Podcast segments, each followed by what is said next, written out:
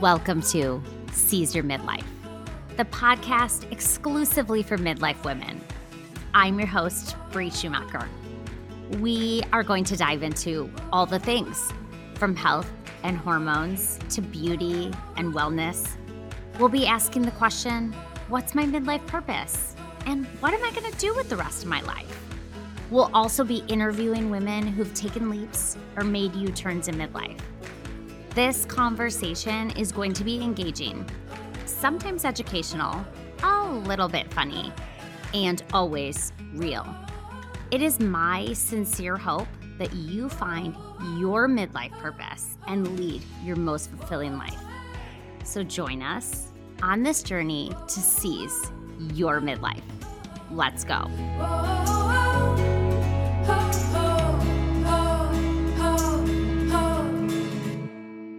Your midlife. I am so glad you are all here today. And I am especially excited because I am interviewing Laura Anne Bird. And this is one of those interviews that I wish had a video because Laura is somebody that just exudes enthusiasm. She is one of those people that lights up every room. And Laura is one of the sisters of my dear high school friend. And so I have had the privilege of watching Laura's journey for a really long time, almost 30 years. Laura is a Wisconsinite. She's a Notre Dame grad. She's a wife, a mom of three, a writer, an avid reader. And for 25 years, Laura worked in the nonprofit sector in communications and fundraising. And now her current magnum opus, a book. Laura is officially a published book author, and I could not be more excited for her. And I'm so excited for her to share her journey with you all today. So, welcome to Seize Your Midlife, Laura. Brita, that was the nicest introduction anyone has ever given me. Thank you. Aww. that was so delightful. Wow. Well, it's true. I've known you from, you know, the the good old days. but a long time. Yes. Okay, so this is the only podcast that's appropriate to ask this question, but how old are you? I just turned 48.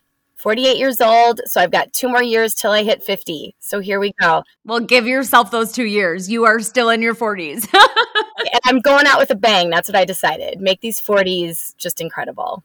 Yes. Well, you're you're off to a good start. Okay, and where are you right now?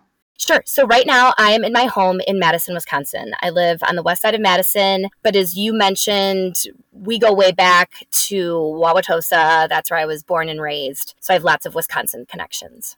Love Wisconsin. I have my homesick Wisconsin candle burning right now. I know you do. I know it. Oh my gosh. Okay, so your book, it is officially launched can you tell everybody a little bit about the book and who it is geared towards? Sure. So, my book is called Crossing the Pressure Line, and it is a middle grade novel, which means that it's geared towards kiddos roughly in that like 8 to 12 year old age range. It kind of depends on the reading level, of course. Boys can read it, girls can read it. I, I definitely think it has elements of girl power woven throughout it. So, at its core, to me, it is, you know, a, a girl power book. But there have been lots of boys who have read it and loved it, including my nephew. So there we go. But it is the story of 12 year old Claire Birch. And she's just lost the person that she loves most in the world. And obviously, she's really struggling with loss and grief. And she also has feelings of self blame over her grandfather's untimely passing. She wonders if she'll ever feel normal again. So that's kind of how the book starts. But out of the blue, Claire finds out that her grandfather had made this long ago special request, which sends Claire and her mom and her grandmother and their little blind dachshund from their home in Chicago to the Northwoods of Wisconsin for an entire summer. Grandpa Anthony wanted them to spend this entire summer there together, which of course sounds great. But when you're 12 going on 13, you're going to miss your friends back home. You're going to miss swim team. Who are you going to celebrate your birthday with? So Claire kind of has to have a little sit down with herself and figure out a way to get through this summer and to make it meaningful, which she does. She sets some big goals for herself and she has this pivotal summer, kind of a coming of age moment, if you will. She makes new friends. She challenges herself physically. She learns to listen to the courageous voice inside. And kind of above all, Claire really makes peace with why it wasn't for her to save her grandfather, while at the same time rescuing someone else who really needs a hand. Ugh. So that's the summary of the book. You asked me who it's perfect for. I think it's the perfect book for kids who love the outdoors and who love swimming and who love fishing and animals. But having said that, there's also a lot in my book about love of books and love of reading and art. And so even if you're sort of an inside kid, I think you'll still get a lot out of it. And also, I think it's great for kids who really have high expectations for themselves and set fierce goals for themselves. Well, Laura, there's so many things I want to unpack here. But first of all, I just have to say that the book actually really resonated with me because oh. I am from the suburbs of Chicago. And when I was a teenager, we moved to Wisconsin. And I consider myself wholeheartedly a Wisconsinite and your descriptions of Wisconsin summer, which there's no better place in the world to be than Wisconsin in the summer. So I just adore all the descriptions of up north Wisconsin. Thank you. Yes. And I have been reading the book with my seven year old son, and he loves the book. So I can tell you firsthand that it is also a great book for boys. And I gifted it to my goddaughter that I was so excited to send it to her because she will be able to read it herself and I know will just devour it. So it's so, so fantastic. Thank you. That means a lot to me. I really appreciate it. And and it is certainly my love letter to Wisconsin. I mean, you don't have to be from Wisconsin to love it, but I'm so glad that that aspect of it resonates with you because it really is a special place. Yeah. And I also loved how you just have snippets in there that I know are from your own life, like the blind dachshund, because you've had blind dachshund, right? Oh, I've had two. Yes, we're on our second one. I'm obsessed with dog rescues. And we have little Lucy, who is a blind dachshund. She was born blind. Our first one was Mookie. And watching these dogs has been life changing for me. If you've ever watched an animal that's missing one of their senses, I watch Lucy and she gets through the world with such courage and bravery. She doesn't know that she's handicapped, and I'm saying handicapped in quotation marks. She gets by just fine, and I'm really inspired by that. And that was absolutely part of my book because I think it's important to look at when someone is missing one of their senses, how do they compensate? Their other senses get stronger. What does that that look like? So that happens at numerous points during my book. I love that. And I love even that some of the names of your family I can see coming up in the book too. So it's so great. Thank you. Okay. I have been watching from afar this past few weeks since your book has been officially in the world. And I just have to say, it looks like it's been a whirlwind. what has it been like for you? So, since I signed with my publisher a year ago, it's been about 12 months, it has been a whirlwind. It has been so emotional for me, and that is saying something because I am already very emotional. Um, so, the official launch of my book was March 1st. So, leading up to that, I was absolutely consumed with a lot of feelings of anxiety and nerves and vulnerability because here I've just created this thing and, you know, I'm sending it out in the world and that can be really nerve wracking. But I have to say, since the launch, these last few weeks have been incredible. I feel much more at peace because now what's done is done. The book is out in the world. People can choose to buy it. They can choose to get it from the library. They can choose to read it or not. But now I've been having all of these wonderful visits to libraries and bookstores and schools. I did like this career day with some middle schoolers. And that for me is why I did this. You know, that, that FaceTime with the kids and seeing their eyes light up, talking about books and talking about my book. And they can ask me questions and we do this craft. And that's why I did this. And so I feel much more at peace now. I don't know if that makes sense like I feel like I'm hitting my stride now and it feels really, really good. Oh my gosh, it does make sense. And will you just tell everybody what your Instagram is? Sure, yes.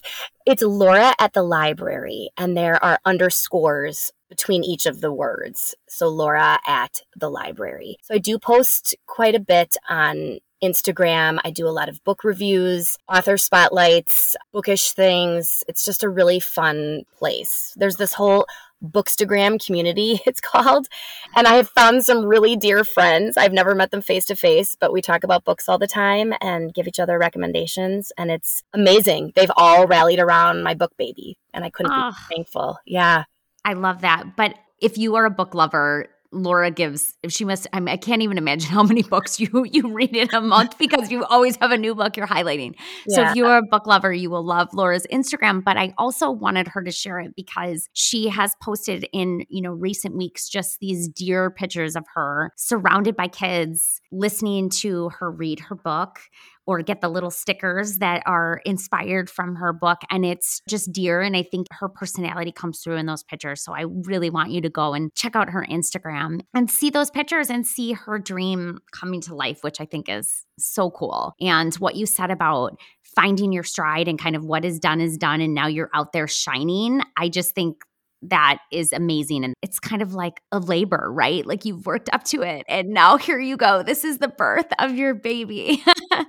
Absolutely. Yeah. And that's so sweet that you pointed that out about the photographs of me and the kids, you know, that I've posted. I see them and it's just breathtaking for me because this has been such a long journey. And I'm seeing right there the fruits of my labor. And it's just breathtaking. It's everything I could have imagined and more.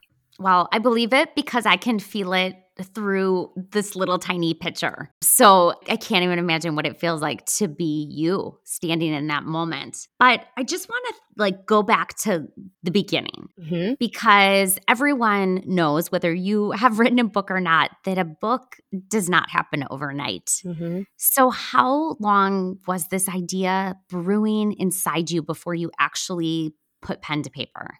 So that's the million dollar question, Brita. Uh, the answer might surprise you. So I've had this idea for my book. I, I, got it about 15 years ago. Oh my God. A long time ago. So I have three kids, as you mentioned. My daughters are twins and they're both 18, and my son is 15.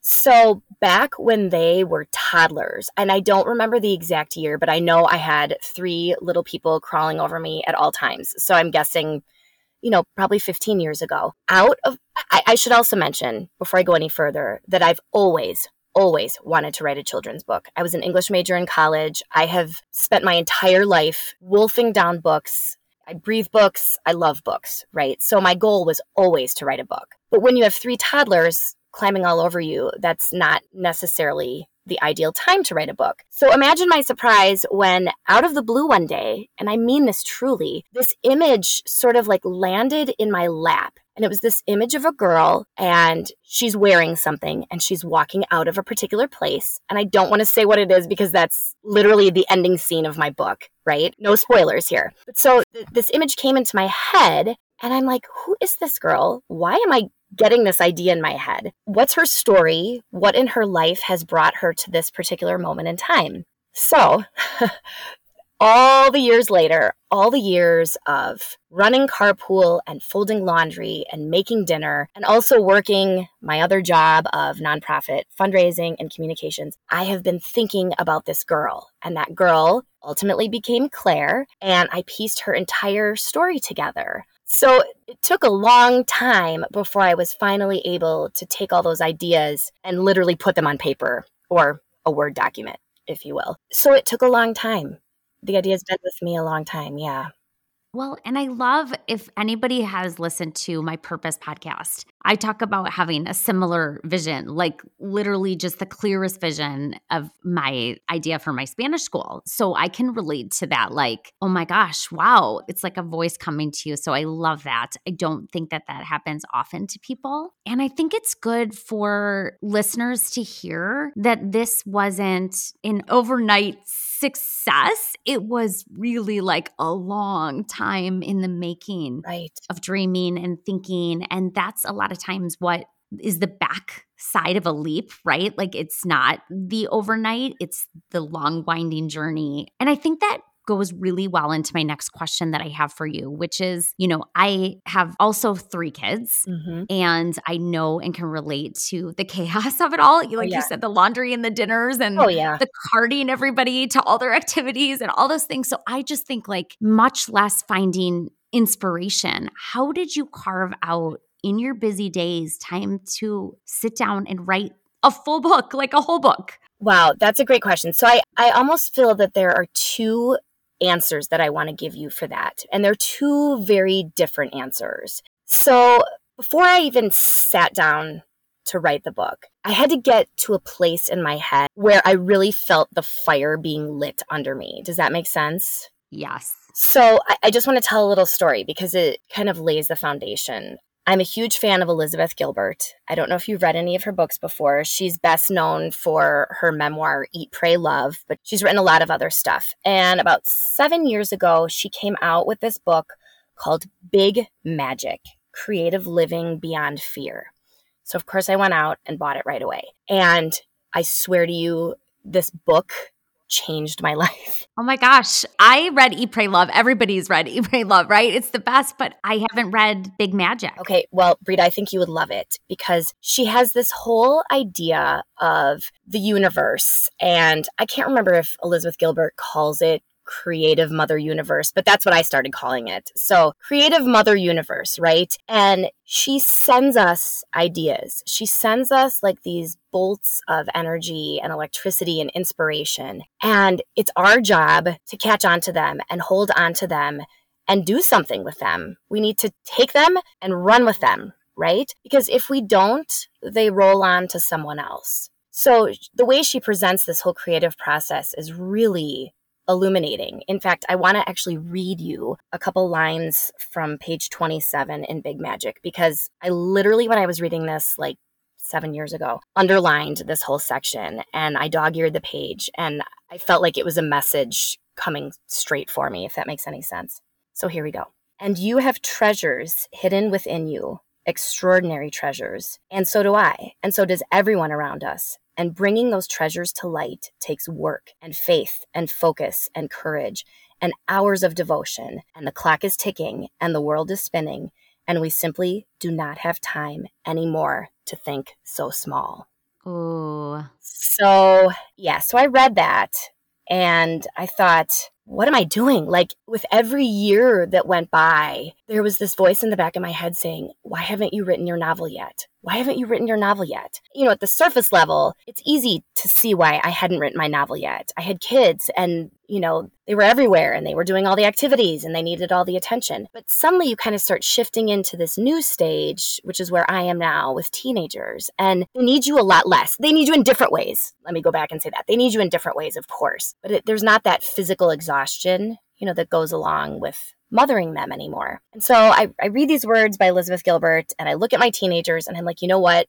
It's time. Like, it is time for me to do this. So I sat down and I made up a plan and I committed to writing 250 words a day, just 250, which isn't much, but when you have responsibilities and kids and another job, that's a commitment. I was going to do 250 words Monday through Friday. And I figured if I did that for nine or 10 months, it would take me to the end of my novel. And so that's exactly what I did. I sat down and committed to 250 words a day, and I kept a spreadsheet to track my daily progress. And if there was a day that I happened to miss or I had writer's block, guess what? The next day it was 500 words. So I really held myself accountable because I felt like it was so important to me and my sense of being and my sense of purpose. I just want to read one other thing from Big Magic because it's so relevant to what I'm talking about right now. So, Elizabeth Gilbert writes about reading an interview that she read with John Updike. And John Updike said that some of the best novels you've ever read were written in an hour a day. So I'm like, you know, God, if John Updike says that, I can do this. I can I can devote an hour or two a day to doing this. So ultimately, that took me to the end of the process. And let me also say that there was a lot of self-doubt, Brita. Like this was not a straightforward process for me. I had to consciously check all of that self-doubt at the door. You know, I thought, okay, I'm going to do exactly what Elizabeth Gilbert is saying about I'm, I'm going to get past my fear and I'm going to commit myself to doing this creative endeavor. And I'll worry about the other details later. And that's what I did. Oh my gosh. Well, there's so many things you said that I want to like catch up on. One is kind of what you said that you garnered from Elizabeth from her book. And that is, you know, that magic inside of us, that special gift mm-hmm. that only we have. And I think in a way it's like a crime. It's a crime to not use that gift and have yeah. it come to fruition. And I think that's such an important voice to hear. So I really appreciate that. Shannon actually in episode number 5 talks about like what's the cost of not going after your dream. Oh.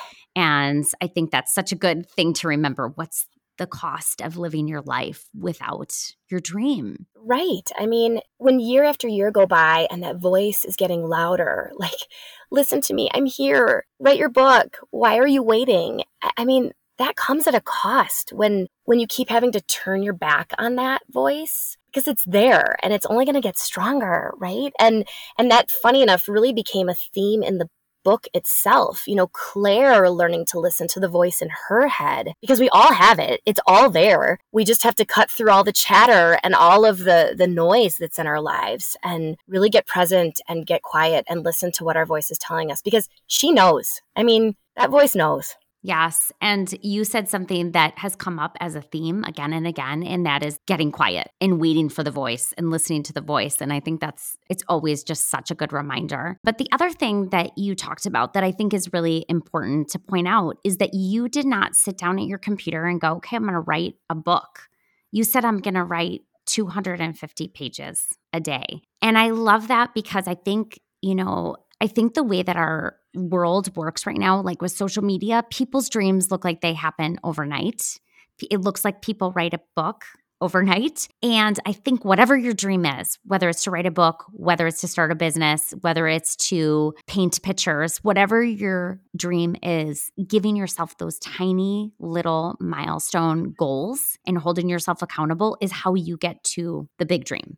So I love that you told us exactly how you did that and how it was those tiny 250 words segments that you we're going to work on day by day. Yeah, it's true. I mean, it's what I tell my kids when they have a big project for school chunk it out. You break it down into chunks, right? And so I had to use that advice for myself. Just chunk it out, get a plan in place. I'm really good with coming up at to do lists, and I just, it's a process. But yeah, chunk it out. I like that. And so okay, you're you're sitting down every day, you're holding yourself accountable. Like you said some days you had to double up because mm-hmm. you didn't get it done the day before. So what was was that 9 months? Was that a year? What did that look like?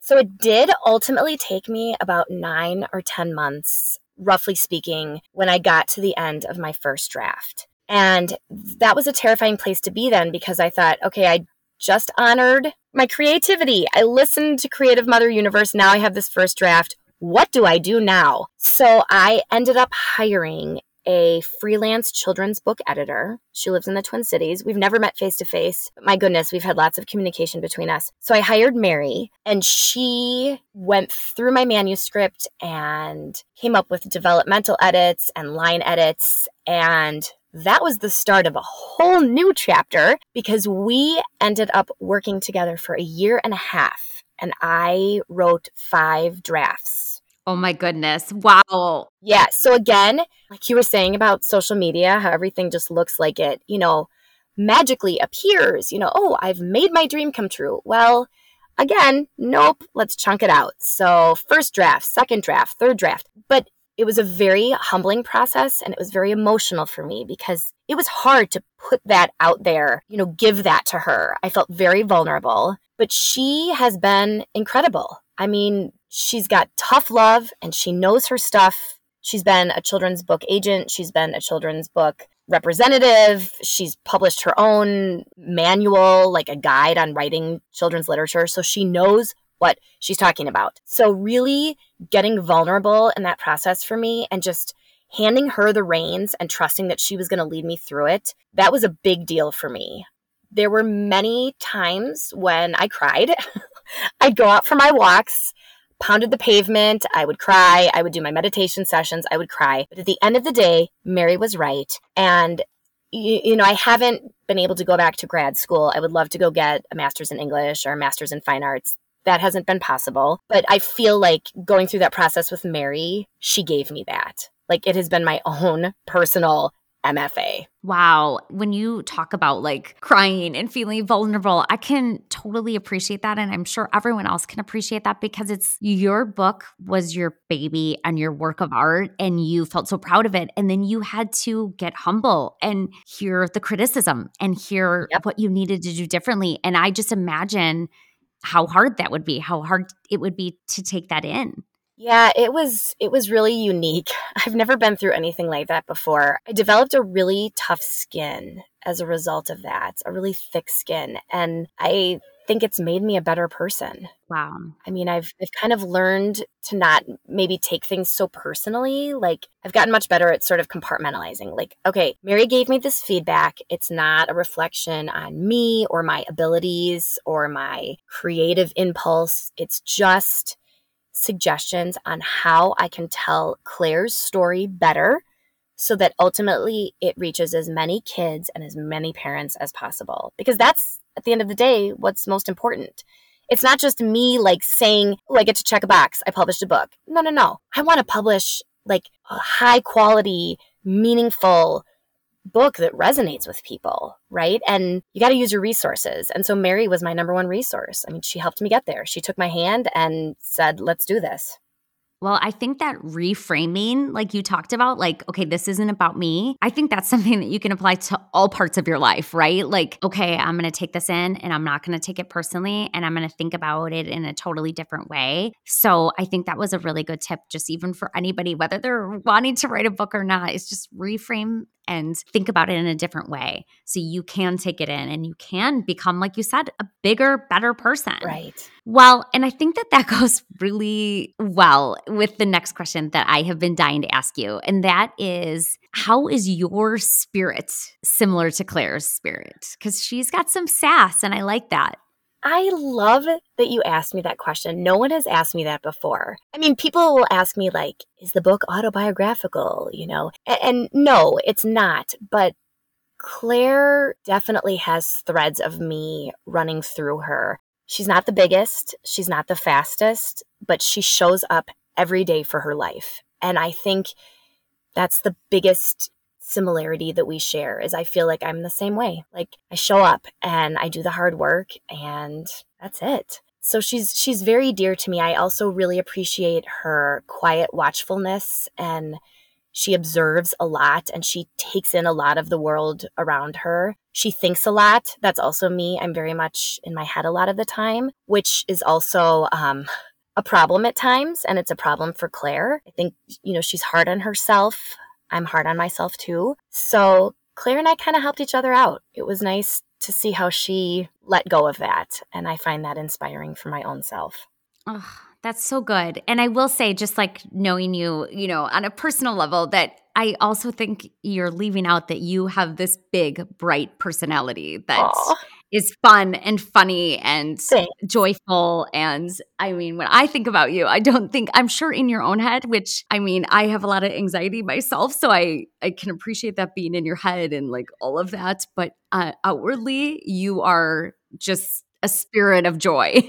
Thank you. Well, and it's funny too, because two of the other very important characters in the book are Claire's mother and her grandmother. Helen is her mom and Grandma Lulu is her is her grandmother obviously. And it's funny because I do think that those characters also have threads of me running through them. In particular, Grandma Lulu, I think is is kind of what you're alluding to. She's this whole spunky person. You know, she's the one who wants to bring her high heels up north with her. And I'm an outdoors girl, but I love cute shoes and cute clothes. And so that definitely came from me. And some of her mannerisms and the way she talks, I'm like, yeah, there's a little bit of me there in Grandma Lulu. So different aspects of myself came out, I think, in different characters, if that makes any sense. It does. And I love it. And I can relate to it because I love nothing more than hiking and being in tennis shoes, but I wore wedges to labor and delivery. So, God, I love it. Yes, yes. And I and I know you and all your sisters and you're always in the wedges. So I'm sure Grandma Lulu and you have that in common. yep. oh my gosh. Okay. So, also thinking about the characters, the friends that Claire makes in Wisconsin, Theo and Lola. Yeah. They are from Ethiopia and South Korea. They are. And I was wondering as I was reading it if they were inspired from your own adoption story and if you could talk a little bit about that.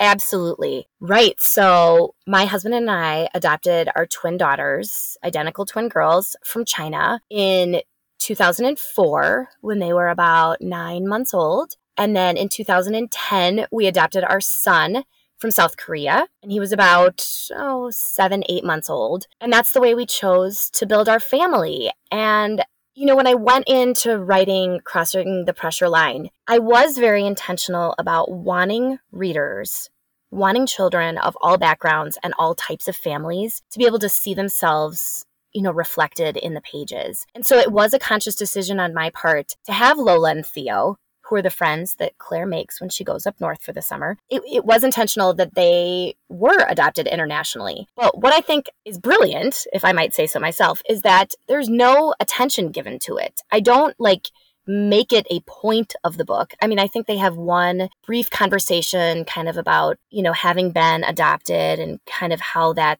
changes their insides, but it is not a theme of the book. And I don't really make a big deal about it, nor do I make a big deal about the fact that Lola and Theo have two moms. Because I look around and I see families like that all the time, right? I mean, I don't even know what a traditional family is anymore. I say that in quotation marks. And so I I just wanted kids to see themselves mirrored in my pages, whatever that looks like. So I don't know. Does that answer your question? It does. And I like that you, like you said, you didn't make this big point of saying they're adopted or they're different or that having two moms was different. Right. And that there are a lot of kids that are probably searching for ways that they can find themselves in stories. Right. So that's fantastic. And of course, you did. your answer is your answer. So that's great. But it does lead me to ask you what about the title? How did you come up with it? And does, is there some special significance of it? Oh, yes. So the title, Crossing the Pressure Line. Okay, there's there's a funny story I would love to tell about this actually. So my husband, Chip, and I were dating. So this was probably, oh my gosh, like 25 years ago. I don't remember exactly what year it was, but he was taking me up north for sort of my first trip up north. And I am like born and raised in Wisconsin, but our family didn't really go up north. That was not one of our vacation spots when I was a kid. The Northwoods for me were sort of this whole like new, exciting place that I had never experienced before. So we are driving up north and we're on Highway 51 heading north, and it's kind of where it crosses Highway 8 just north of Tomahawk most people are not going to know what I'm talking about. It doesn't matter. But if you are familiar with Wisconsin, you kind of know the area I'm talking about. There's the four lane highway kind of tapers into two lanes, and you do notice sort of a difference in the landscape. So, south of Highway 8, there are a lot of deciduous trees, and sort of north of Highway 8, I mean, this is all roughly speaking, of course. You start to see pine trees and evergreens. And so there's just this shift. I didn't notice it, but we're driving along, and all of a sudden, my husband rolls down all the windows in the car and he's like, Laura, we're crossing the pressure line. And I'm like, I have no idea what you're talking about. And he said, Come on, like, can't you feel it? Like, there's more oxygen in the air we're, we're heading into a new place. Like, leave your worries behind. It's this imaginary pressure line. And I was so struck by that. I love visuals anytime in my life. And that was like such a visual for me. Like, oh my God, we cross Highway 8 and we are crossing the pressure line. Like a new season, a new place, new landscape, a new mindset. You know, we're on vacation now and you can kind of leave your stress, leave it, leave it behind. And so that has stuck with me all these years. And I feel that that whole theme of pressing the pressure line is just, it's crucial in our lives, right? And it's crucial for Claire. But then, funny enough, now that I'm kind of looking at it objectively, like I've crossed my own pressure line just by writing this book and publishing this book. So it, it has been a very meaningful idea for me. And what's funny is I took my husband's words all those years ago in that car ride and I put them right in the mouth of Grandpa Anthony in that scene, a flashback scene where we see him and Claire and Claire's mom. They're driving up north and he says those exact same things. And when my husband read that, he was like, Oh, that's what I always say. And I said, Yeah, honey, it is. Okay, well, Laura, I just have to tell you when you were describing the crossing, you know, and the trees changing, I literally closed my eyes and I was like, oh, Ugh. because we had a place for many years on Castle Rock Lake, and I would do the same thing. I would crank the country music, roll down all the windows, and be like, God's country, like, here we are. And I think whether it's Wisconsin or Michigan or Florida or whatever, everybody has their place Yes. where you drive down the road and you roll down the windows and you're like, yes. And you do feel all the pressure, all the worries, everything kind of melts away. So I love that visual. And I feel like that visual is something you can reconnect with in your moments of feeling stressed out, Yeah. that you can close your eyes and be like, okay, ready to cross the pressure line. And you can imagine that place. So I thank you for sharing that. I think that's amazing. Aw, you're welcome. Okay. Well, so I have to ask you. Yeah. I have been obviously watching all the promotions. You know, you've been in papers and magazines and people sharing your book and everything. And I just have to think like, I know you talked about the vulnerability of writing the book and sending out, but how did it feel to have to like go out and get self promotion, especially right now in midlife? That's a great question. So, in my background in fundraising, I can sell a nonprofit, I can sell a mission, I can sell a program without batting an eye, right? I mean, that's what I've done for all these years in my career. But suddenly, then being faced with this idea of selling me, I did find it really overwhelming. But I had this amazing conversation that was pivotal for me. So last summer, I sat down and had coffee with Charlotte. And Charlotte is this amazing bookseller here in Madison. And she works at my favorite local independent bookshop. Although we have amazing local independent bookshops here in Madison, it's hard to pick my favorite. But Mystery to Me is is my my home bookstore. And ultimately they were the ones that hosted my launch party on March 1st. So I have a very wonderful relationship with them. But Charlotte and I met for coffee and she said, All right, talk it out. What's going on? And I said, Charlotte, I am just terrified of having to sell myself, like having to go out and like promote myself. Like that just feels like icky to me. That, that, blah. She said, Oh, no, no, no, no. She said, You are not selling yourself. You are selling Claire. You're selling Claire's story. You're putting Claire out in the world. And you need to think of all those kids out there and parents who need to hear Claire's story. That's why you're doing this. And for me, that like, that shifted everything. I'm like, she's right. I'm doing it for Claire. So that has made all the difference in the world as I have gone out and, you know, pursued all of my promotional stuff and my PR and sending out media releases and press releases and using my connections and getting interviews. I mean, it's just been really quite abundant, like the wonderful response I've gotten, because I think at the core, like, I'm doing it for the right reason. Yeah. And okay, first of all, I just have to say, I've been really impressed. I think I've even sent you like multiple messages like, whoa, Laura, like you're killing, you're killing it over there, which is amazing. But I think again, it goes back to that reframing that you talked about before. Like you stopped going, oh, it's me selling me. No, it's me selling the opportunity for kids to read this Yeah. magical story. Yes. And that's so important. So that is great. Well, okay. Thinking about where you were in your life, you were in the middle of midlife, basically, Mhm. when you sat down to write this book. How did being at that stage, at that age, change this for you? Did it feel like a bigger risk or did it feel like a smaller risk? How, what did that look like? So I know in my heart I never could have written or published this book if I had been younger. I feel like being at my age, being in my 40s, being like right in the middle of midlife here has been absolutely essential. And the reason why is because as I've gotten older and as I've matured and gone through life, I have developed a courage and a presence of mind, like a mindfulness and a drive an inner fire, if you will, that I did not have when I was younger. So I'm using all of these things I've developed in myself to my advantage. I also think it helps that here I am at age 48 and I know how to take care of myself. I know what works for me. I know I need to meditate every day and get outside and take walks. Exercise is non negotiable for me. I need good sleep, right? I'm not skimping on those things. I'm making them a real priority for me because not only does it make me a better writer, but it makes me a better everything mom, wife, person. But back in my 20s, back in my 30s, that stuff wasn't a priority for me. So I am really using this whole midlife thing to my advantage. I mean, I've got a lot in place now resources, connections, a certain courage that I didn't have.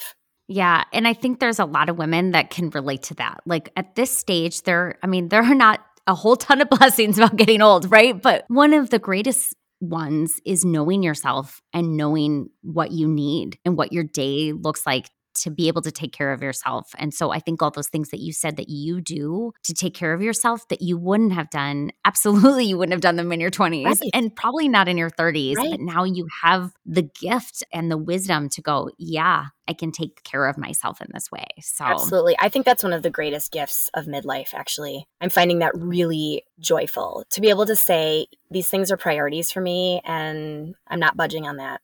Yeah, I love that. And I think that there are a lot of women in midlife that have had dreams brewing, like you had your book Dream Brewing for 15 years. And their dream might not be a book, it might be something completely different, but fear is usually the biggest obstacle right. that I think we all feel right. to chasing our dreams. So, what would you tell that woman that's listening to your story right now about going after a dream after knowing all you know? Well, fear is a real thing. Self doubt is a real thing. I acknowledge and I validate that. But, like I mentioned before, I think if you can consciously kind of put it in a little box, set it aside, and say, you know what? I'll look at you later. I'll pay attention to you later. Right now, I'm going to go after what I've always wanted to go after. And you might have nothing to lose. You might have a lot to lose. But I feel like the what ifs and all of those deferred dreams really come at a steep cost, like to your mental health and to your your emotional well-being, especially as we get older. The clock is ticking. I mean, I, I don't know. I think at the end of the day, we can be bigger than our fear. Let's just do it. Yeah, I love that. And you're right. Unfortunately, the clock is ticking. And I think the visual of putting your fear into a little box and setting it next to you at your desk yeah. is a great visual. And like we talked about before, the cost. You are so right on that. And what's the big dream for Laura next? Do you have an idea? Yes, I am in the process as we speak of writing draft number three of my second manuscript and I am working again with Mary, my editor, and she is putting me through the ringer, but it is bananas amazing. And I feel challenged and alive. And now that I'm going through it a second time, I am a little more chill in some ways because I want to tell this particular story now. And what I will tell you about this manuscript, this story, is that it's not necessarily a sequel to Crossing the Pressure Line. It's more of like a companion book. It kind of picks up where Crossing the Pressure Line ends, but it focuses on a different character. And I won't tell you who that is, but this character has a really interesting backstory, and I wanted to explore that. And I will mention that the idea for his story, again, was just dropped in my lap. Like Creative Mother Universe came through again. She gave me this idea I was getting a massage when, like, face down on the massage table, when all of a sudden I'm like, oh my God, I know his story. Where did this come from? So as soon as the massage was over, I was frantically like grabbing for a piece of paper, trying to find paper and pen to start writing the things down so I wouldn't forget. But again, I'm going to take it and run with it. So here we go. Wish me luck. Oh my gosh, I'm so excited hearing this because I had no idea you were writing your second book. Yeah, I'm trying. Yep. Well, you're doing it. You're on draft three. Oh my gosh, I love it. Okay, so tell people where they can find your book. Absolutely. So you can find it wherever books are sold. I would love it if you went to your local independent bookshop and asked for it there. If they don't carry it in stock, not a problem. They'll order it for you. They love doing that. But if you are like an online person, you can go to barnesandnoble.com. You can go to Amazon. You can also go to bookshop.org. You can also go to my publisher, which is orangehatpublishing.com, or my own website, which has links to all of those things. It's laurabirdbooks.com. Ah, Laura, it has been a joy to have you here today. I am so glad that you took time out of your busy whirlwind book world to share your incredibly inspiring story with everyone today. It has been a joy talking with you, Brita. It's awesome. Thank you for all of your hard work and everything that you are doing to shine a bright light on women like us. It's awesome. Thank you. I love it. And thanks to all of you for listening. If you can so kindly tell a friend about the podcast, or even better, leave a review. Apparently, podcast reviews are what lead more people to the podcast. And the more women that join this conversation, the fuller it will be. Thanks again, my friend. I hope today you cross the pressure line.